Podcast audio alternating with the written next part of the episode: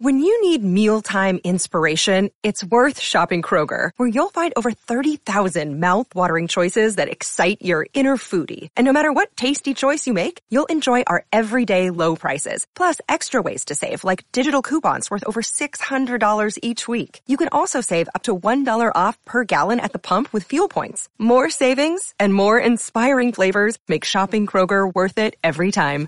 Kroger, fresh for everyone. Fuel restrictions apply. Another day is here, and you're ready for it. What to wear? Check. Breakfast, lunch, and dinner? Check. Planning for what's next and how to save for it? That's where Bank of America can help. For your financial to-dos, Bank of America has experts ready to help get you closer to your goals. Get started at one of our local financial centers or 24-7 in our mobile banking app. Find a location near you at bankofamerica.com slash talk to us. What would you like the power to do?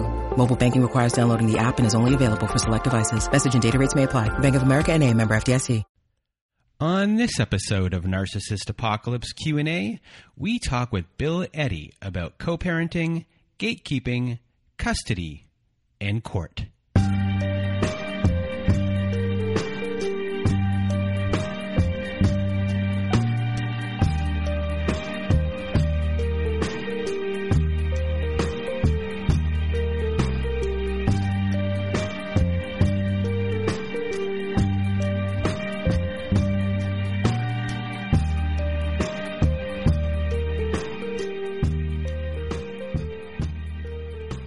Welcome to Narcissist Apocalypse Q&A and today our guest is Bill Eddy. You have heard me talk about Bill Eddy many times throughout the history of this show. He is a social worker and a lawyer. He has written the book on educating judges and lawyers around the world about high conflict people. So he's going to be here with us today to talk about co parenting, and we even get into court issues as well and custody issues. But before we get to that interview, if you have not been to our website recently and want to be a guest on our Survivor Story show, our podcast, please go please do go to narcissistapocalypse.com top of the form there is a button that says guest form. Click on that button and away we will go from there. And we are also accumulating letters to our my narcissist compilation episode. And again go to narcissistapocalypse.com side of the page. There's a button that says send voicemail. You press that button. You record up to five minutes press it twice records up to 10 we are accumulating those letters to my narcissist compilation letters. I've said it too many times for that episode. I have no idea what I'm saying, everyone. Anyway, we are accumulating those letters for that episode. And if you do not want to read the letter yourself and you want me or my old pal Melissa to read the letter for you instead, send us an email at narcissistapocalypse at gmail.com and put letters to my narcissist in the subject line. And you know, before we get to the show, uh, for everyone out there, we are running a little bit of a I guess, a raffle of sorts. A, I guess that's what it's called. We're giving away 10 $25 gift cards to Amazon.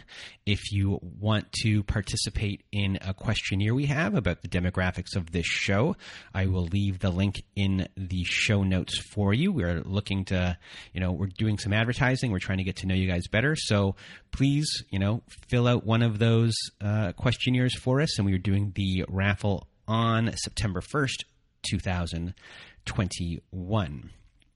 And besides that, everyone, we have our Patreon if you want to support the show.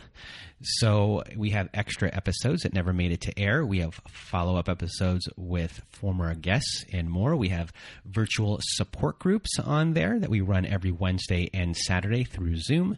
And we also have our support forum board. And over the next month to month and a half, things are going to be a little bit different on there. We're going to be adding in a lot more functionality. So stay tuned for that as well. And now, you know, without further ado, here is my episode with Bill Eddy. Welcome to Narcissist Apocalypse, everyone. With me today, I have Bill Eddy. How are you? Oh, I'm great. I'm really glad to be talking with you. Well, this is a pleasure for me. Everyone who listens to the show over the last two years has heard me mention your name numerous times. And, you know, a couple of years ago, we did an episode with a divorce lawyer named Helen, and she was domestic violence uh, lawyer uh, and divorce attorney uh, from Seattle. And she said, if, if you go and see a lawyer and they have never heard of Bill Eddy or has any of his books, do not hire them. So that was my introduction to you. And, you know, you are, uh, you know, you deal with high conflict personality theory. Uh, you develop that concept.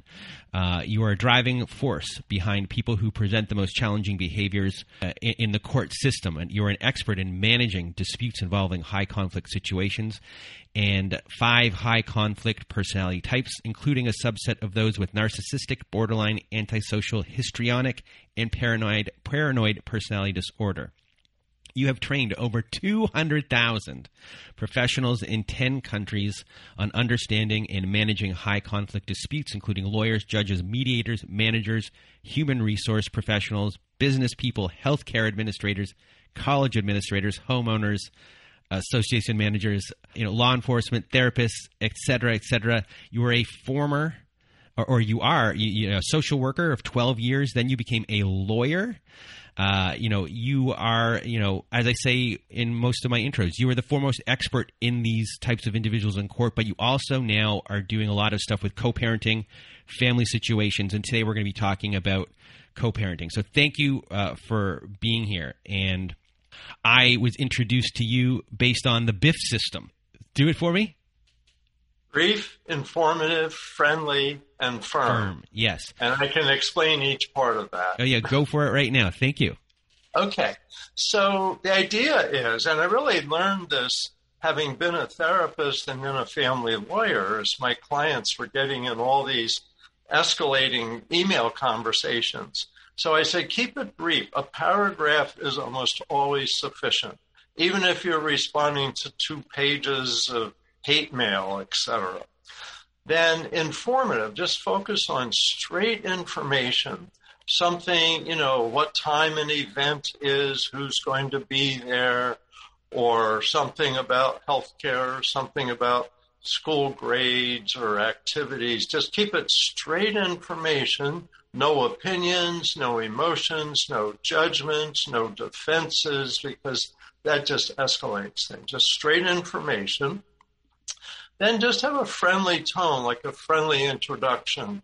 Like you've made a request, they've responded, and it's hostile that you say, Thank you for letting me know your point of view. Or at the end, it's Friday afternoon, have a good weekend, or something like that. Just a touch of friendliness. And then firm, meaning end the hostility of the conversation. So it doesn't mean be harsh. It's just like you've said all you're going to say and and you're done. And so i think of it as pouring cold water on the flames. And it just takes out the conflict. And the other person like there's nothing really they can do. If they wanted to be keep being hostile there's nothing in there for them to be hostile about usually. So uh, yeah and and so we wrote this this recent book, BIF for Co-Parent Communication, with 28 examples of how to do that. And it's it's a simple method, but it does take practice because you have to kind of restrain yourself a little bit. And that's a good thing about your book. And, you know, there's a lot of different examples, but you also have the areas in the book as it's a workbook at the same time. And one of the interesting things when it comes to Biff, when, when you're dealing with people who are blame speaking and you're trying not to do that yourself, there are certain situations where you have to assess uh, do I respond to this? Or do I not respond to this? And what is worthy of a response? Are you able to kind of explain what is worthy and what is not worthy? Yes. So if you're just if it's just between you and the other person, usually co-parent, and you're thinking, oh, well, I'm going to set them straight or I'm going to change how they think, that's probably not a response to bother with because you're not going to change how they think and you're not going to set them straight. Now, if there's information that needs to be shared or they're they're misinformed and you need to clarify something, then that would be a reason and a BIF would be the way to do it. Now, if they've included other people, I recommend, you know, they've copied like your mother and your lawyer or something. I recommend that you give a BIF response and you also copy it to the same people because those are the people that start forming an opinion from the first email. And then once they see yours, they go, oh, okay, so she's taking care of it or he's, he's um, not bothered by this. So I, I think that's, those are the, the key things is does if you're thinking of changing a mind, forget about it. If it needs to be informing other people or the single person, then you should go ahead with a BIF. And when it comes to different forms of communication, you have some, uh, you know, you know, former couples who are having a very difficult time communicating with email or by phone, and they have, I guess, special apps. So, how's a way to kind of get around this special app uh, with also communicating to um, teachers and, and maybe uh, instructors and things along those lines? Well, I think just really being straightforward with it because you know that it is going to show up somewhere somewhere else. So I think you should always, uh, you know, in a in a divorce or custody dispute, is write your emails as if the judge will be reading them. And so uh, some apps like uh, Our Family Wizard has a tone meter, and it, it doesn't tell you what to do, but it tells you you're getting into trouble. So that's certainly useful. But I think asking yourself, is it brief? Is it just straight information? Is it friendly? Is it firm? Will really help you not get deeper into the quicksand um, of the situation. And another thing that you know, as you as you bring it up here first with, um, you know, uh, a lawyer or something along those lines, teachers, I never realized or never thought about that when uh, a teacher is now involved. All of a sudden, an innocent bystander is involved in your life in a way that they shouldn't be in many ways, and that can be your your, your child's baseball coach. Um, family members. So you have to educate them as well. And how do you do that?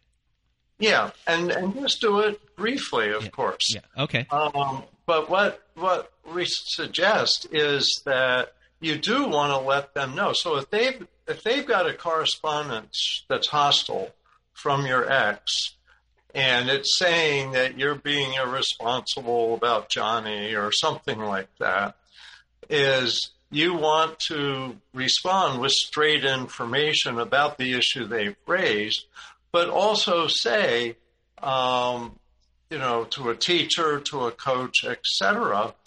Um, I'm I'm trying to keep you out of you know, you've been you've had a communication uh, that's really about a private matter, and I'd like to keep you out of this situation. But if you have any questions, feel free to contact me. And here's my phone number, email, or whatever, so that what they hear is that you're not wanting them to get involved, but you're not defensive about what's being said because you have more accurate information and you're happy to talk about it more if they want.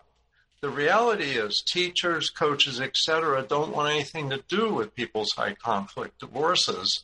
And so they really don't like it when they get pulled in like that. But it does influence how they think.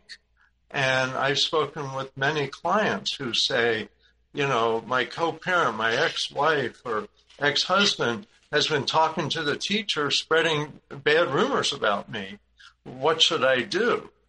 And so, if it's the teacher of your child, you want to go talk to that teacher, but basically say, Look, I want to keep you out of this, but he or she has kind of been giving you some misinformation. So, I want to make sure you know this is the accurate situation. And then let me know if you want anything else. Look, Bumble knows you're exhausted by dating. All the must not take yourself too seriously and 6-1 since that matters and what do I even say other than hey? well, that's why they're introducing an all new Bumble with exciting features to make compatibility easier, starting the chat better, and dating safer. They've changed, so you don't have to. Download the new Bumble now. So about 13 years ago in in my life, I had a high conflict neighbor. And it got pretty testy. I didn't know anything about this. I just knew I had to bite my tongue no matter what. And uh, I had a roofer come over. And I said to the roofer, whatever you do, don't engage. This person's going to come out and bark at you. Just don't engage because that's just going to make my life worse or just going to make the situation worse. So, is this kind of something you also recommend to people who are family members or, or people in these situations? Don't kind of defend me in, a way? Yeah, it's a very good idea is to warn people, especially if you're starting to go through a divorce or custody dispute, warn them that they may hear things that aren't accurate and that people may want to try to get them to take their side. And so warn them that I want you just to stay neutral. I don't need you to be my advocate.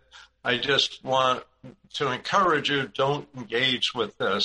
Kind of like you said, is if if someone's trying to pull you in, just just say, you know, no thanks, you know, I'll I'll leave that up to you folks and stay out of it.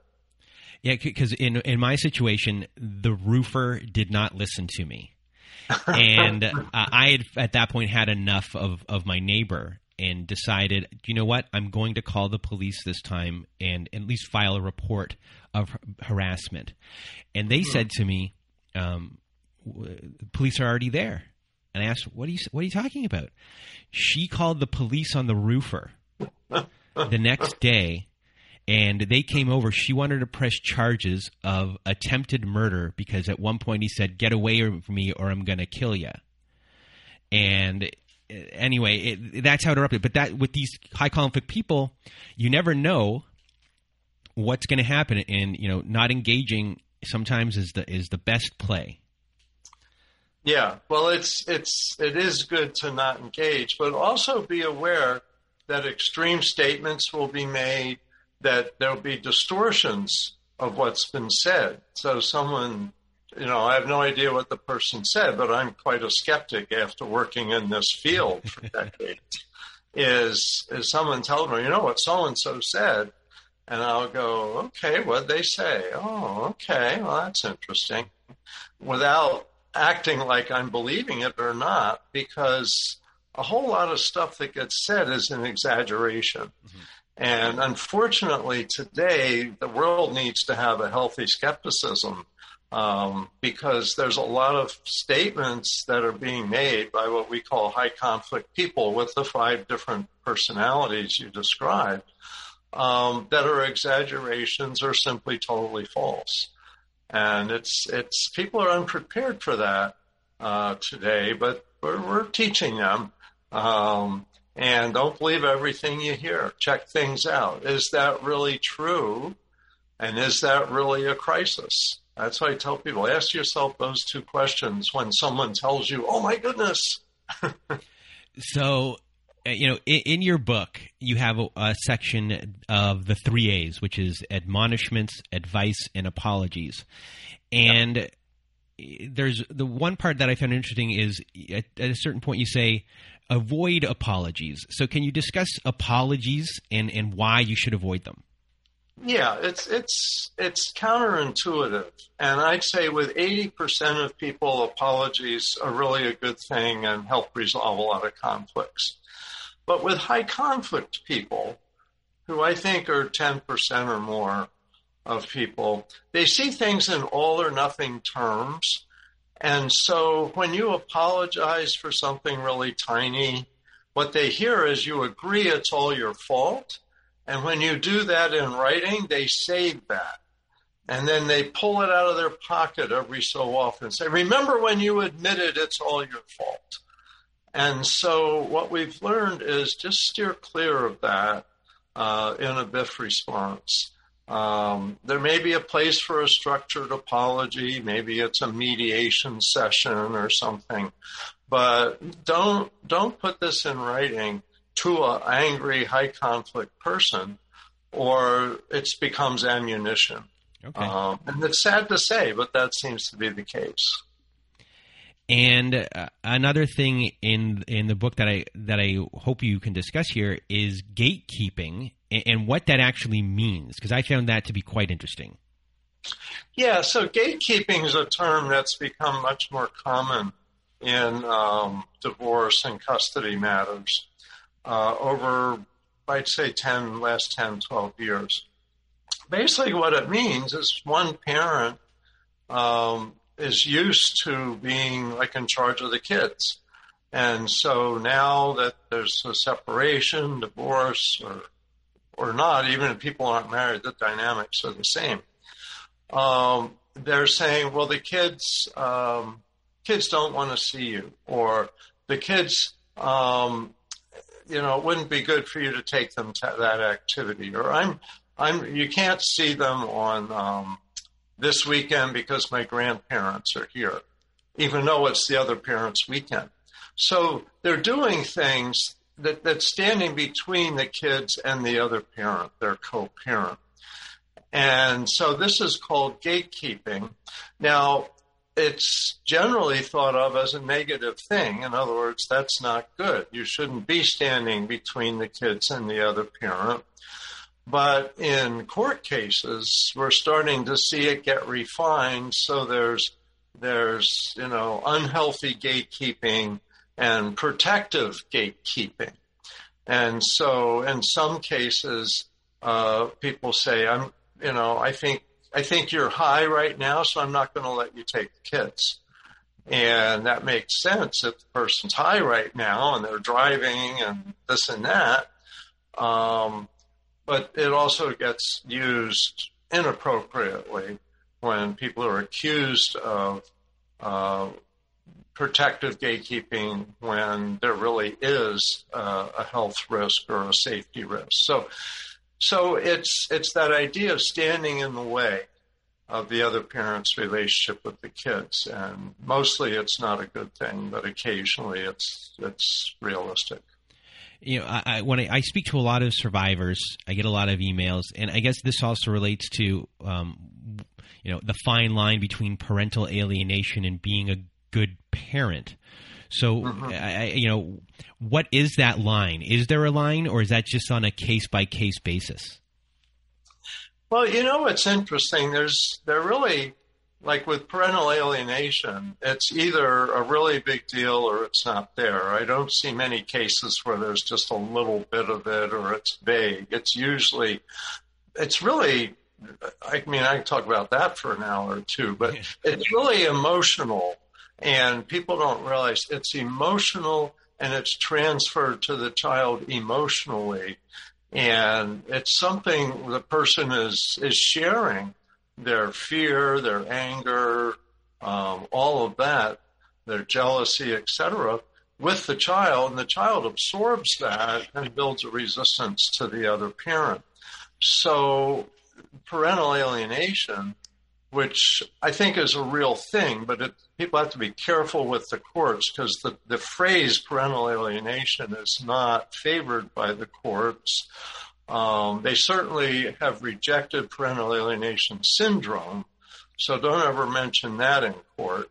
Um, but more, what's helpful is to talk about behaviors. And so, you know, the mother is engaged in an alienating behavior such as enlisting, you know, blocking this, making appointments during my time, etc.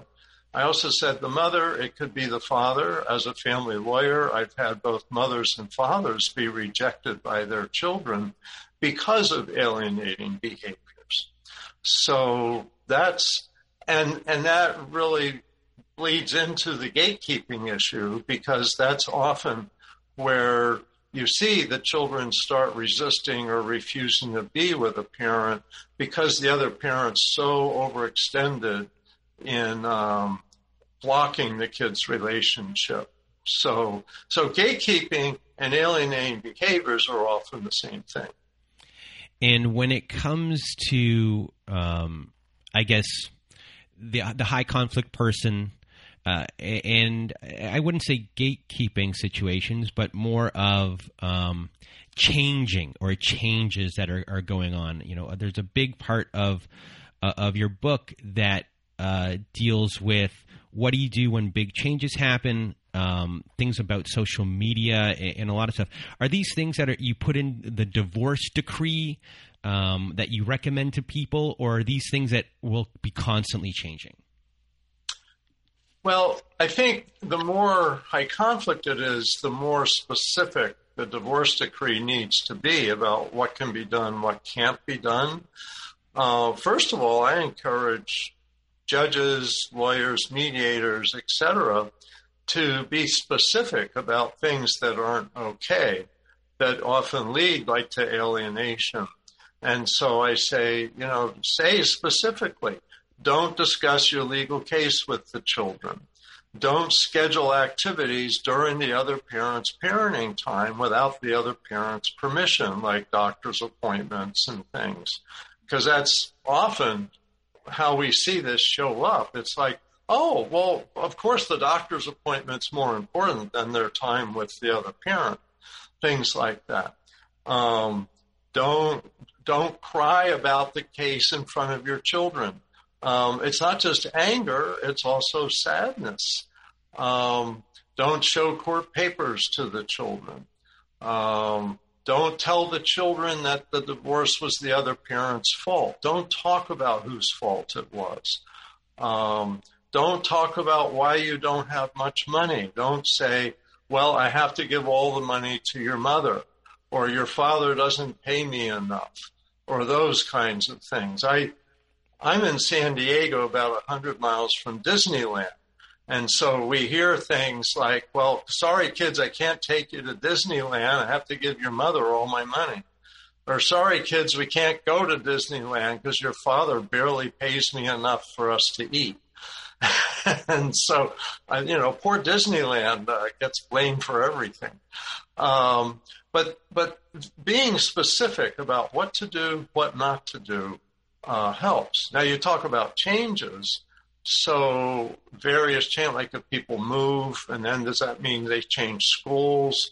Um, all of that. That's what we put in the Biff for co-parents book. Is a lot of uh, correspondence, how to write and how to respond to a hostile email about these important decisions. So we've got 28 examples of conversations and ways you might write those. So I have a situation here. I don't know if this is a good uh, one, but this is a tricky one. I'm going to give you.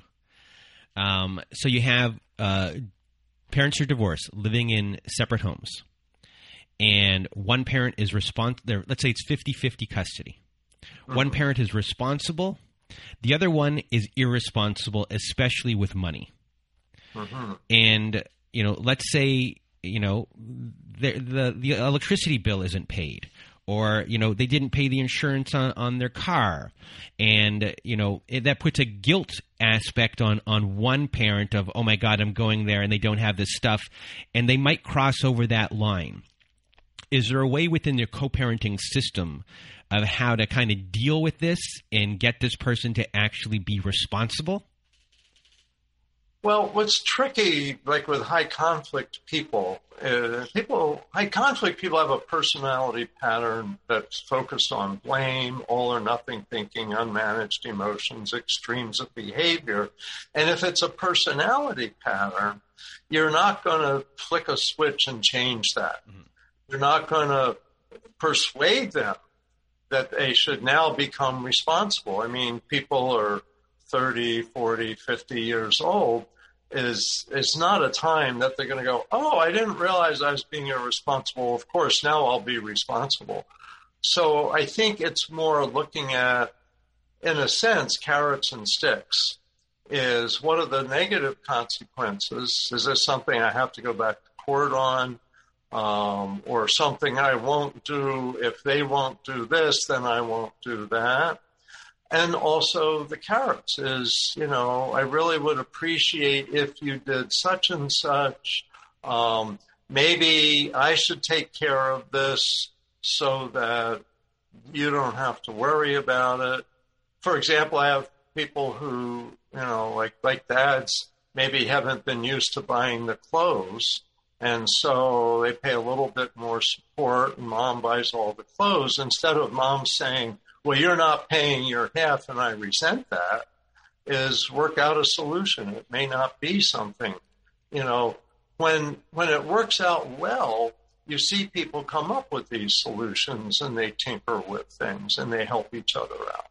But when it's high conflict, it's it's not the issue is really not the issue. The personality is the issue, and don't count on changing that. Work so, around. So in this case, what someone would do would be they would write a BIFF response to their ex partner. If their partner did not um, do anything about it, then they could take the um, evidence and have things changed from there, where they might be able to get more of the custody. Would that be fair? Yeah, and and I've seen that happen, and that's why keeping your your end of email correspondence really clean with Biff, um, you look good, and you go to court and say, "I raised this issue two times or three times, received no response, or just received this hostile email back," um, and therefore it's clear this isn't going to change unless we have some new court orders.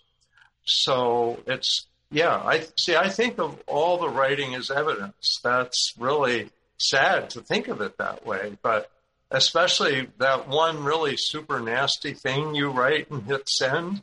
That's the thing that's going to come back to bite you. So you really want to be get get in the habit of doing biff responses instead of you know letting yourself go.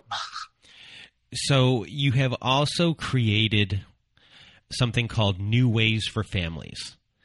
And that is uh, something that people can uh, purchase through your website. Um, I think you did it in conjunction with online parenting. Is that true? Yes. Yeah. So it's it's a it's a twelve session online parenting co-parenting class, and thousands of people have taken it. Many people have been court ordered. We encourage judges order both parents take it so they're speaking the same language to each other and to the kids. Um, but people can just take it on their own. Um, and it's easy. Come to our website, highconflictinstitute.com, and then look in the menu for new ways for families. We're also now, um, we've been training coaches who do three or more sessions of coaching with the 12 session online class. And that makes the whole package kind of an inexpensive way to actually talk to somebody and also learn some new skills. And BIFF is one of the skills we teach in that method, as well as how to make proposals to each other and get respectful responses, as well as to give yourself encouraging statements to cope while you're going through all of this, and tips for things you can say to the kids. So we actually have the 12 session co parenting class, as you said, with online parenting programs, OPP. And we also have four hours of parent child um, new ways for families also. So it's really about teaching skills that people can use anywhere in their life. We call it the four big skills flexible thinking, managed emotions, moderate behavior, and checking yourself and it really it's very positive. People feel very good about it. And also with the subscription, we have support uh, sessions. We have question and answer sessions and such. So that it's it's really building a support community, which I know you know something about. Uh, that's what you're doing. And, and, the good thing about you know, I, I have a membership for a year. I pay monthly. Um, mm-hmm. I think it costs me uh, like thirteen dollars uh, a month or something along those lines. It's it's very cheap and it's I mean it's a it's an, a good deal. Um, uh, there's a lot of information on there, useful. I've used it uh, with my own coaching clients. um, you know, just a great little program. And uh, you know, you're developing so many things. I mean, you've written. Uh, I can't tell you how many books you've written. You've written so many books, and one of them uh, was a book that's a, a, very famous book called Splitting. And usually, when you go to Amazon and you type in this kind of stuff, Splitting is one of the first books you'll see uh, when it comes to this. And you're coming out with a a, a sequel to the book, a, a, second. Is it a second edition or just uh, or a, a continuation of what you've learned? It's a it's a second edition, which includes what was in the first but there's updates of some of that information, and there's two additional chapters. So there's more information than before about antisocial personality disorder because we wrote Splitting originally for dealing with a co parent with borderline or narcissistic personality disorder. But we're seeing a lot of antisocial personality disorder mixed in. And antisocial is the one that really deceives people and really confuses and deceives uh, legal professionals, counselors, lawyers, mediators, judges. And so we want to give people the heads up with this. But also, we include more, more tips on how to present your case. We know a lot of people are trying to find a lawyer and they want to say, How do I explain my case in simple terms? So we give suggestions for that. Or people who represent themselves in court and how to present your case uh, there. So, and this just comes out uh, July 1st, 2021. So it's um, it's really ripe for what people are needing, I think. Yeah. So when it comes to the high conflict person in, in divorce in court, uh, just the whole process, even if you're not in court and you're just doing your own, uh, you know, mediation yourself, your own, your own divorce yourself. I, I say to people, you know, when you go to court, you can't tell anyone, oh, this is what this person is, this is what this person is. You have to come up with your own strategies. But at the same time, these people might not be diagnosed. So, uh, do you have to really when you when you get splitting? Uh, when, when, if someone recommends it, do you, do you look at it and say, figure out which type you think yours is, and then develop a strategy? Um, Yes and no. In other words, it's a lot of general principles where it doesn't matter. Mm-hmm. Um, you really want to take the approach like presenting patterns, not diagnoses. Don't say in court, well, I think my wife has borderline personality disorder, my husband has narcissistic personality disorder. Don't don't say that. The judges are offended by that. Instead, you say, you know, my co-parent has a pattern of behavior that's very concerning. Um, she she yells and screams at the kids. She throws things. Uh, sometimes she locks them in their rooms, um, and she lies to professionals or misleads them. Um, and she's undermining my relationship. She's saying all these negative things. So you organize like your three most concerning patterns and explain these are long-standing patterns. They're not going to change unless we have some really strong court orders. So that's a general approach.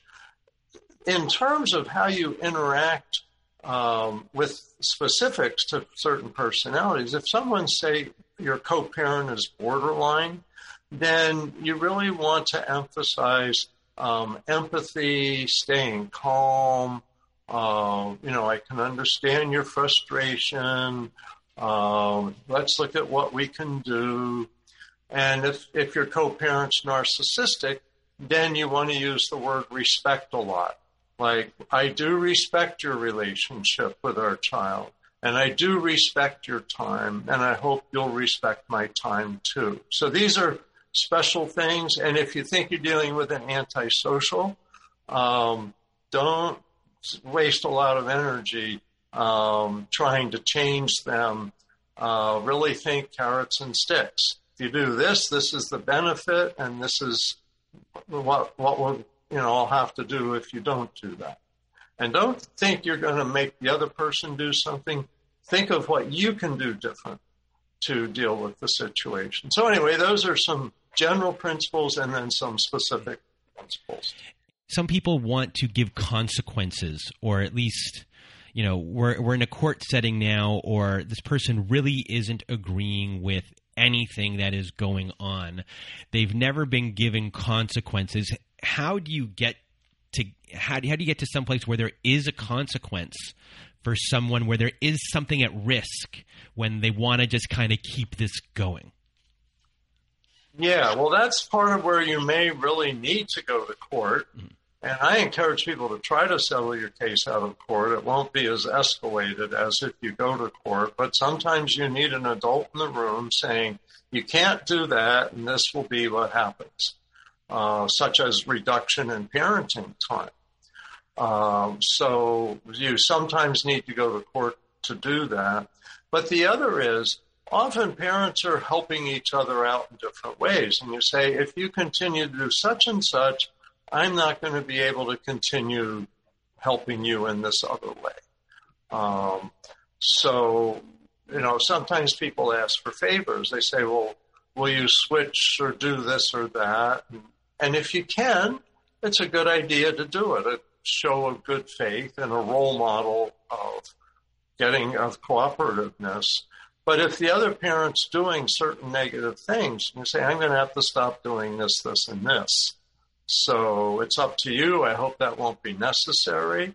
But if you continue doing XYZ, I'm going to have to stop doing ABC.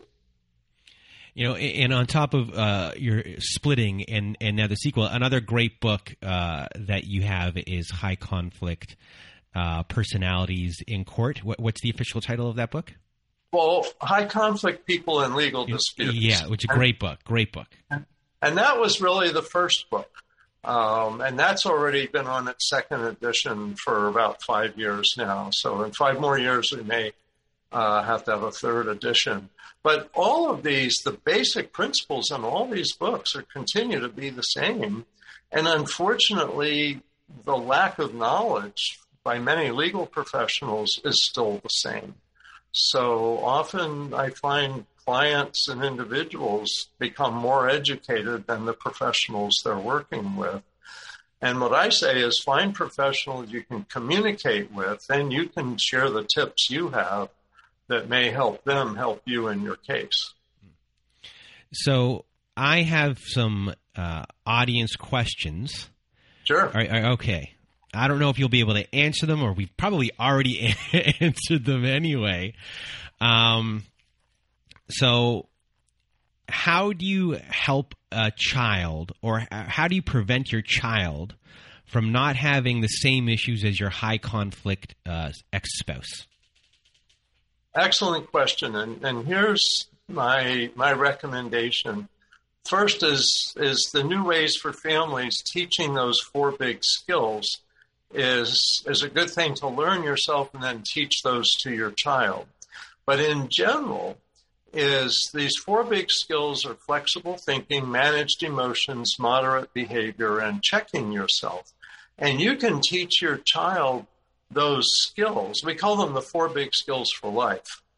You can teach your child those skills every day in little ways when things pop up.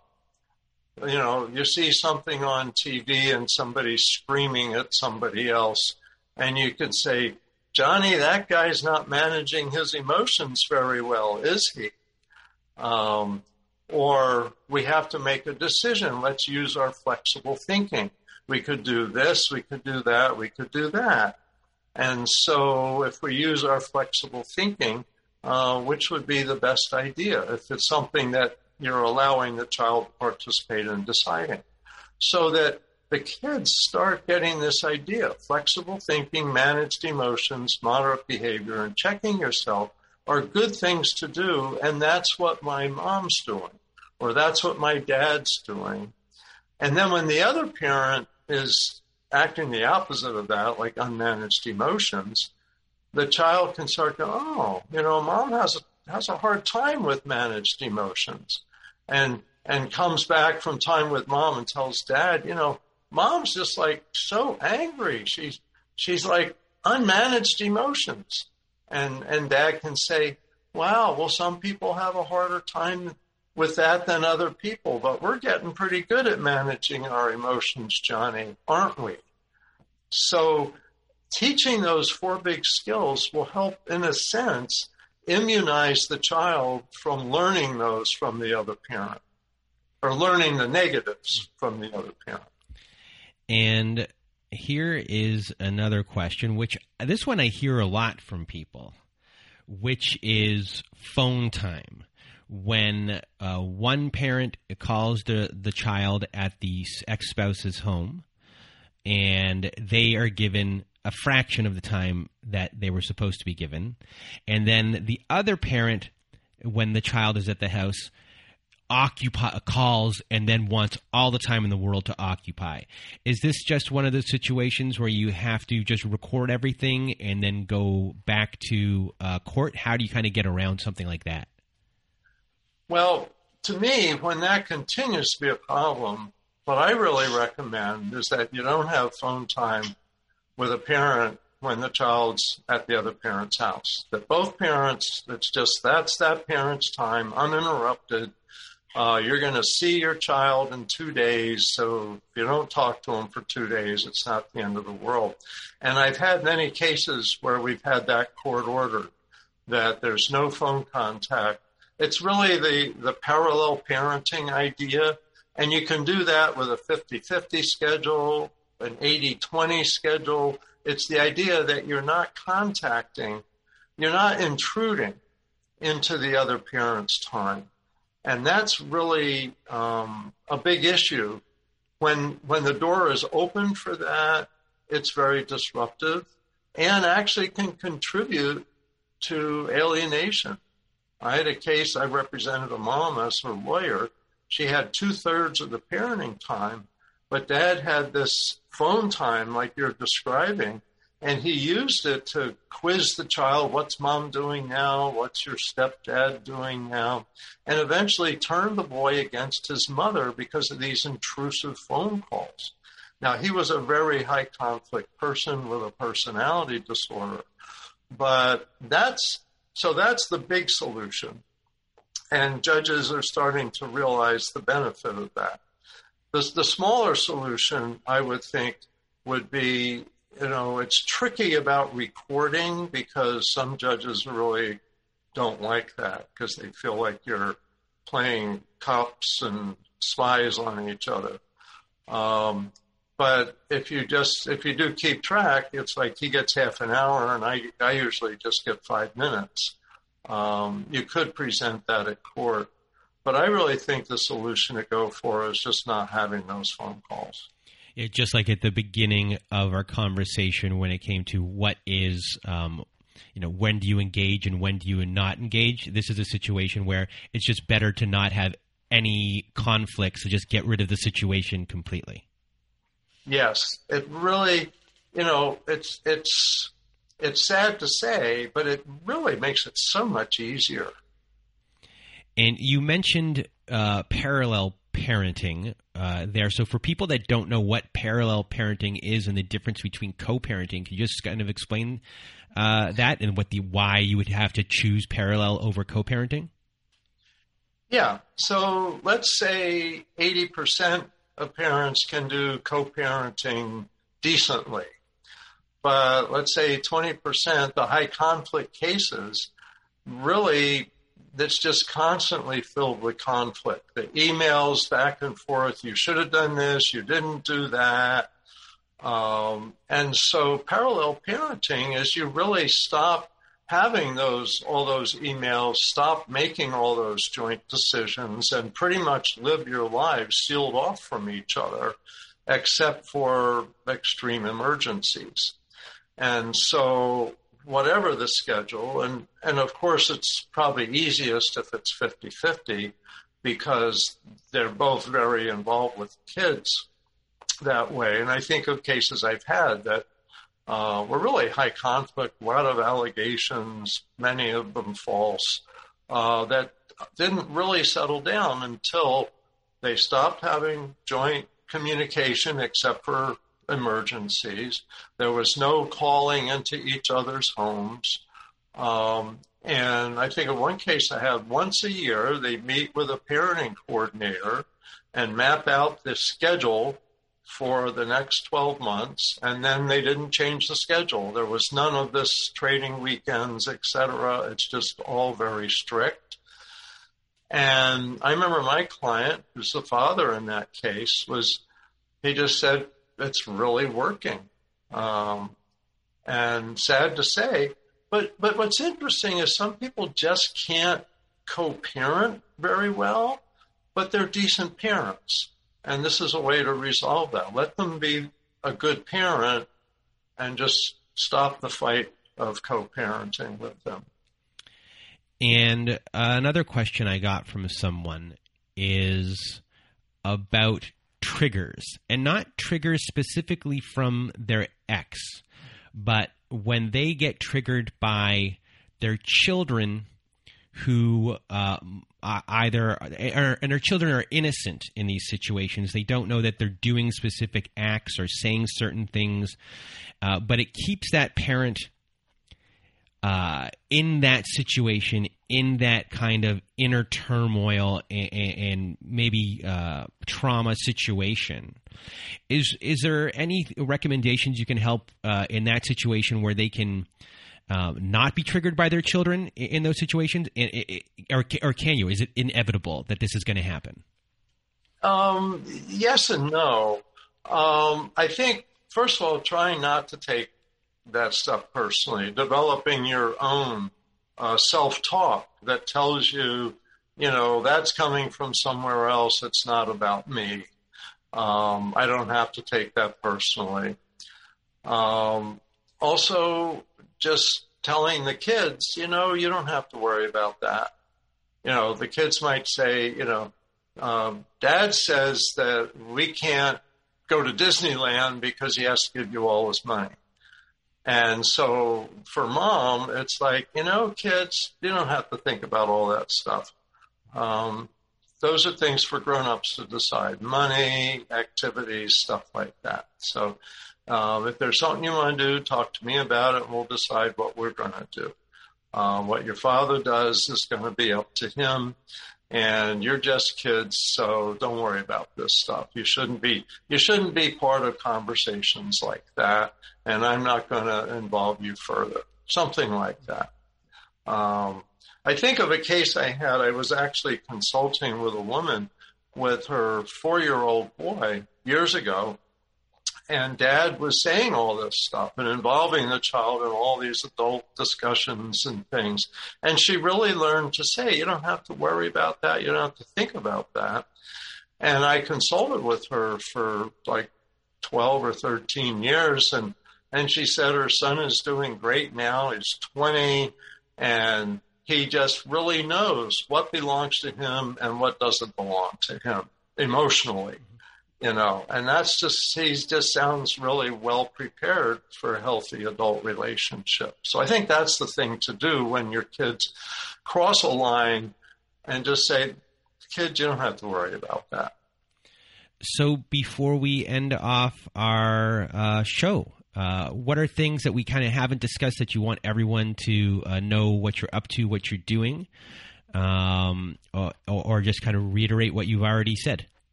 Well, this I'll, I'll talk briefly again about Biff. That the Biff for Co-Parents book is the the third book we have on Biff now, and it's devoted 100% to co-parenting issues. Has 28 scenarios, uh, changing doctor's appointments, uh, deciding schools, uh, birthday parties, just all these possible issues. We we demonstrate how it's not good to respond and then how it's good to respond and how it's good to start those conversations.